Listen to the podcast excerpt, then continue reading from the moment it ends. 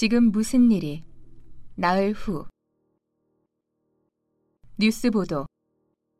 ABC 뉴스. 앵커. 드디어 오늘 밤 우리는 미시간의 작은 타운을 찾았습니다. 그곳 주민들은 가장 특이한 방법으로 사랑하는 사람들과 재회했다고 주장하고 있습니다. 앨런 제러미가 보도합니다. 콜드워터의 모습. 앨런. 인구는 4천 명이 채 되지 않습니다. 가장 유명한 명물은 사과주 공장입니다. 미시간 콜드워터는 수천 개의 여느 타운들과 다르지 않았습니다. 주민들이 천국에서 전화를 받았다고 주장하기 전까지는 말이죠. 짧은 효과음. 테스. 어머니가 여러 번 전화했습니다. 도린. 내 아들이 정기적으로 연락하고 있습니다. 청소년. 친구가 작년에 교통사고로 죽었어요. 3주 전에 그 애가 전화를 해 그만 울라더군요. 죽은 사람들의 사진. 앨런. 공통분모는 전화를 하는 사람들이 모두 죽었다는 것입니다.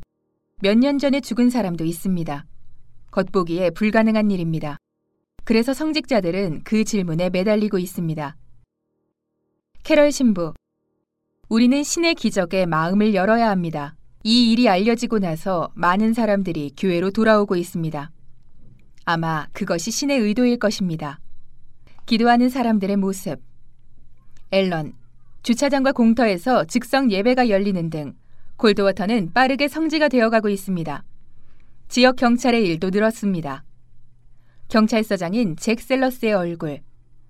잭, 이곳은 작은 경찰서이기 때문에 수많은 곳에 일일이 나갈 수가 없습니다. 그래서 우리는 사람들에게 사생활을 존중하고 기도는 적당한 시간에만 하라고 부탁합니다. 한밤중에는 아무것도 안 됩니다. 영상 사진 앨런 clairvoyant 예지력을 지닌 사람부터 Ouija board 글자판을 움직여 영혼과 대화를 하는 점술판까지 사람들은 오랫동안 죽은 사람들과 대화한다고 주장해왔습니다. 전자음성현상 EVP 전자기기를 통해 죽은 사람의 음성을 듣는 현상 연구자들은 다른 세계의 목소리를 들은 것이 콜드워터가 처음은 아니라고 믿고 있습니다. 초자연현상 전문가인 레너드 코플릿의 얼굴. 레너드. 우리는 죽은 사람의 음성을 담은 녹음 테이프, 무선 신호를 담거나 가장 기이한 것들을 포착한 기계 등이 발전해오는 모습을 지켜보았습니다. 하지만 전화가 이렇게 정기적으로 사용된 것은 처음입니다. 다른 세계와 연결되는 과정에서 또 다른 진전을 이룬 셈입니다. 삼성 광고판의 모습. 앨런, 심지어 삼성은 이런 열기에 올라탔습니다. 행운의 수신자가 사용했던 전화기와 신성한이라는 단어가 구름 속에 함께 등장하는 이 광고판은 8번 도로에 세워져 있습니다. 삼성 중역인 테리 울리치의 얼굴. 테리. 이런 목적으로 디자인하지는 않았지만 이 전화기가 선택되어 기쁩니다. 우리는 영광스럽게 생각하고 겸허하게 받아들이고 있습니다. 그리고 이 모델을 쉽게 구할 수 있게 했습니다. 책상에 앉아 있는 과학자의 모습. 앨런. 예상하셨을지 모르지만 비평가들은 재빨리 콜드워터의 일을 일축하고 있습니다. 데니얼 프로먼은 워싱턴 DC에 책임지는 과학자회에 소속되어 있습니다. 앨런과 대화하는 과학자를 클로즈업한다. 프로먼. 전화 서비스는 인공의 활동입니다. 위성들도 인공입니다. 발송 장치도 인공입니다. 그들이 주장하듯이 천국과 연락하는 것은 불가능할 뿐만 아니라 우스꽝스럽기까지 합니다. 진지하게 받아들여서는 안 됩니다. 앨런. 그러면 그 전화 통화를 어떻게 설명하시겠습니까? 프로먼. 사람들이 받았다고 주장하는 전화요? 앨런. 그들이 거짓말을 한다는 뜻인가요? 프로먼, 비탄에 빠진 사람들은 많은 것을 상상해내곤 하죠. 그러면 기분이 나아지니까요. 그렇다고 진짜가 되지는 않습니다. 커다란 텐트 옆에 서 있는 앨런. 앨런, 그럼에도 사람들이 콜드워터로 모여들고 있습니다. 은발 남자의 얼굴. 은발 남자. 이건 징조입니다. 영원이 있고 천국이 있고 구원이 있습니다. 하지만 그 전에 주님부터 섬기세요. 심판의 날이 오고 있습니다. 앨런을 클로즈업한다. 앨런, 진짜든 상상이든 겨울이 다가오는 중서부의 작은 타운에서 뭔가가 벌어지고 있습니다. 하지만 정확히 무엇일까요? 이곳에 많은 사람들이 말했습니다. 기도를 해야 한다고. 콜드워터에서 앨런 제럼이었습니다. 다시 스튜디오. 앵커. ABC 뉴스가 인사드립니다. 좋은 밤 되십시오. 마지막 비행. 열 번째 주. 11월 1일 콜드워터는 붐볐다. 자동차들이 길을 막았다. 주차할 곳도 없었다. 시장, 은행, 주유소를 비롯해 먹고 마시는 곳에는 늘 긴 줄이 늘어섰다. 화요일 밤에 설리는 주머니에 손을 넣고 자동차 보닛에 앉아 흑인 연가를 부르는 한 무리의 젊은이를 지나 레이크가의 군중 옆을 바쁘게 걸어갔다. 그는 콜드워터 공공도서관으로 향하고 있었다. 1층짜리 하얀 벽돌 건물인 도서관 정문에는 미국 국기가 개양되어 있고 매주 다른 메시지를 담은 활기차고 멋진 표지판이 걸렸다. 이번 주에는 감사 기도를 드리세요. 추수 감사절을 맞아 중고책을 기증해 주세요라고 적혀 있었다. 저녁 8시가 다 되었지만 아직 불이 켜져 있어서 설리는 기뻤다. 그의 집에는 인터넷이 연결되지 않고 회사의 컴퓨터는 쓸 수 없었기 때문에 그가 하려는 일을 다른 사람에게 알리고 싶지 않았다. 특히 기자들에게는. 이곳이 그에게는 조사를 하기에 가장 좋은, 아니, 유일한 장소였다. 초등학교 시절 그는 이곳에서 독후감 숙제를 하곤 했다. 그는 안으로 걸어 들어갔다. 텅 빈 것 같았다. 여보세요? 그는 모서리의 책상 쪽에서 발을 끌며 걷는 소리를 들었다. 젊은 여자, 아마 스무 살 정도가 눈에 들어왔다. 밖에 춥나요? 얼어붙을 만큼 추워요. 설리가 말했다. 당신이 사서인가요? 아직도 사서라는 말을 쓰나요? 경우에 따라 다르죠. 아직도 독자라는 말을 쓰나요? 그럴 겁니다. 그러면 나도 사서예요. 그녀가 미소를 지었다. 그녀는 가지색으로 염색한 머리에 빨간색 브릿지를 넣은 숏컷 머리를 하고 있었다. 안경테는 연한 핑크색이었고 크림색 피부에는 티 하나 없었다. 어려 보이시네요. 설리가 말했다. 저 이전에는 제 할머니가 사서였어요. 할머니가 좀 더 나이 든 사서 타입이겠죠? 아, 엘리너 어델이에요. 당신 이름이요? 할머니 이름이에요. 어린 시절 어델 선생님에게 배웠어요. 콜드워터 초등학교요? 네. 3학년이요? 네. 그러면 우리 할머니가 맞아요. 아, 맙소사. 설리가 눈을 감았다. 당신이 어델 선생님의 손녀군요. 이제 내가 정말 어리다고 생각하시겠네요. 그렇죠? 설리가 고개를 저었다. 컴퓨터 있죠? 음, 저쪽에요. 그가 구석을 바라보았다. 베이지색의 타워형 컴퓨터였다. 아주 오래되어 보였다. 잘 되나? 그럼요, 해보세요. 그가 코트를 벗었다. 리즈예요. 네? 내 이름은 리즈라고요. 아, 네. 설리는 책상 위의 마우스, 유선 마우스였다. 를 움직였지만 화면에는 아무것도 나타나지 않았다. 여기 뭐라도 걸려 있나요? 잠깐만요. 로그인을 해야 돼요.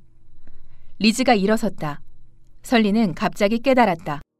그녀의 얼굴은 아주 젊고 매력적이고 건강해 보였지만 왼쪽 다리는 구부러져 있었다. 그녀가 오른발에 힘을 주어 걸을 때마다 몸이 심하게 흔들렸다. 팔은 몸에 비해 조금 짧았다. 저기요. 그녀가 조금씩 움직였다. 내가 해볼게요. 설리가 비켜났다. 너무 급하게. 다발성 경화증이에요. 그녀가 다시 미소를 지으며 말했다. 이걸 새로운 춤 동작으로 착각할까봐 말해주는 거예요. 아니, 알아요, 나는. 설리는 자신이 바보스럽게 느껴졌다. 그녀가 패스워드를 쳤고 화면이 나왔다. 사후 세계를 조사하세요? 왜 그렇게 묻죠? 알잖아요. 지금 콜드워터는 천국행 800번 고속도로 같은 것을요. 그래서 여기 온 것이 아니에요. 그가 담배를 꺼냈다. 도서관에서는 금연이에요. 알겠습니다. 그는 담배를 다시 주머니에 넣었다. 그 회의에 가세요? 리즈가 말했다. 무슨 회의요? 고등학교에서 열리잖아요. 미쳤어요. 죽은 사람들에게서 전화를 받았다니. 그걸 믿어요? 아니요. 너무 기이해요. 뭔가 기묘한 일이 벌어지고 있어요. 예를 들면요? 모르겠어요. 그녀는 커서가 화면을 가로지르는 것을 보면서 마우스를 움직였다. 좋기는 하겠죠? 그렇죠? 떠난 사람들 모두와 이야기를 나눌 수 있다면 말이에요. 그렇겠죠. 그는 지젤을 생각했다. 어느 목요일 저녁, 캠퍼스 밖에 있는 주세페 피자에서 그들은 처음 만났다. 당시 그녀는 이 여자의 나이였다. 지젤은 거기서 웨이트리스로 일하고 있었다. 그녀는 검은색 wrap around 스커트에 꼭 끼는 자주색 유니폼 블라우스를 입고 있었다. 그녀는 너무 아름답고 활기가 넘쳐서 설리는 친구들 앞에서 전화번호를 물어보고 말았다. 그녀가 웃으면서 말했다. 난 대학 애들과는 데이트하지 않아요. 하지만 그녀가 건네준 계산서 뒷면에는 전화번호와 함께 이렇게 적혀 있었다. 대학 애들이 귀엽지 않다면 말이에요. 어쨌든 리즈가 두 손으로 자신의 허벅지를 두어 번 두드렸다. 고맙습니다.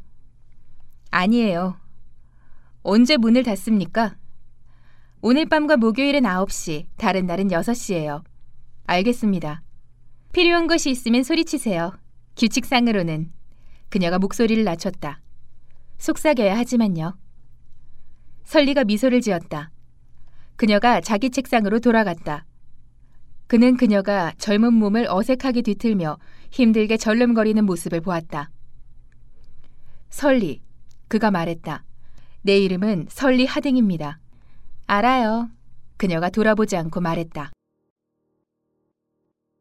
몇 시간 뒤 캐서린은 침대 커버를 걷고 그 아래로 들어갔다. 그리고 천장을 바라보고 울기 시작했다. 그녀는 며칠 동안 일을 하지 않았다. 자신의 집 잔디밭에서 예배를 보는 사람들에게 말을 걸지도 않았다. 그녀는 모욕당한 기분이었다. 이제는 축복이 서커스가 되어버렸다. 그녀는 아직도 경기장의 군중이 눈에 보이는 것 같았다. 그들은 그녀 옆을 스쳐가며 천국과 연락했다고 주장하는 다른 사람들 주위에 모여들었다.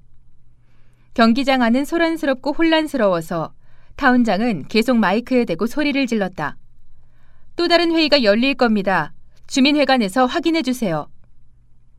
바깥 광경은 더 나빴다. TV 카메라 조명에 환한 빛, 소리를 지르고 기도를 하고 시끄럽게 대화를 하는 불협화음, 손가락으로 가리키고 고개를 끄덕이고 방금 들은 새로운 소식을 전하기 위해 서로를 붙잡는 모습. 다른 여섯 명? 불가능했다. 그들은 분명히 그녀가 다이앤과 연락한 것을 질투해서 자신의 이야기를 지어낸 것이었다. 일라이어스로를 봐. 그는 연락을 받았다고 주장하다가 자신의 거짓말이 곤혹스러워져서 사라졌을 것이다. 10대 청소년? 동업자? 천국이 중요하게 여기는 혈연 관계가 아니었다. 캐서린은 그 사람들이 교회를 다니기나 했는지 의심스러웠다. 그녀는 자신의 숨소리가 가빠지는 것을 들었다. 진정해. 눈물을 멈춰. 다이앤 언니를 생각해. 주님을 생각해. 그녀는 눈을 감았다. 그녀의 가슴이 위로 솟았다가 내려앉았다. 그리고 전화가 울렸다. 다음 날 아침 테스는 거울 옆에 서서 머리카락을 플라스틱 집게에 밀어 넣었다. 그러고 나서 셔츠의 맨 윗단추를 잠갔다. 립스틱은 생략했다. 가톨릭 주교와 만나려면 단정해야 했다. 이 정도면 될까? 그녀가 부엌으로 들어가서 물었다. 좋아. 사만다가 말했다. 사만다는 이제 테스와 많은 시간을 보냈다. 테스가 자리를 비울 때는 그녀가 전화에 귀를 기울였다. 이제 전화는 금요일에만 오지 않았기 때문에 테스는 벨소리를 한 번이라도 놓칠까봐 걱정했다. 그녀는 전화에 매달리는 것이 바보처럼 느껴졌지만 어머니의 목소리를 들었을 때는 가장 축복받은 느낌이 밀려오면서 온갖 나쁜 감정이 씻겨나갔다. 이 일을 부담스러워하지 마, 테스. 그녀의 어머니가 말했다. 엄마, 난 누군가에게 말해야 해요. 뭐가 걸리니? 모두에게 말해. 캐럴 신부님에게 전화했어요. 시작했구나. 성당에 안 다닌 지 아주 오래됐잖아요. 하지만 넌 신에게 왔잖아. 매일 밤. 테스는 깜짝 놀랐다. 그녀는 잠들기 전에 기도를 했다. 하지만 어머니가 죽고 나서 시작한 것이었다. 엄마, 어떻게 알았어요? 전화는 끊어졌다. 테스는 사만다를 바라보았다. 그때 자동차 문이 쾅 닫히는 소리가 나더니 초인종이 울렸다.